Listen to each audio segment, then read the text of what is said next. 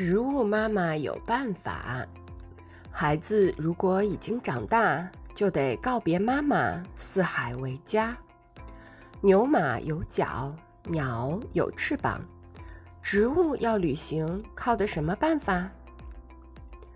蒲公英妈妈准备了降落伞，把它送给自己的娃娃。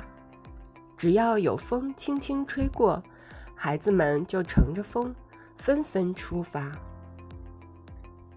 苍耳妈妈有个好办法，她给孩子穿上带刺的铠甲，只要挂住动物的皮毛，孩子们就能去田野山洼。豌豆妈妈更有办法，她让豆荚晒在太阳底下，啪的一声，豆荚裂开，孩子们就蹦着跳着离开妈妈。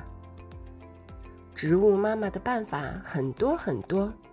不信，你就仔细观察，那里有许许多多的知识，粗心的小朋友却得不到它。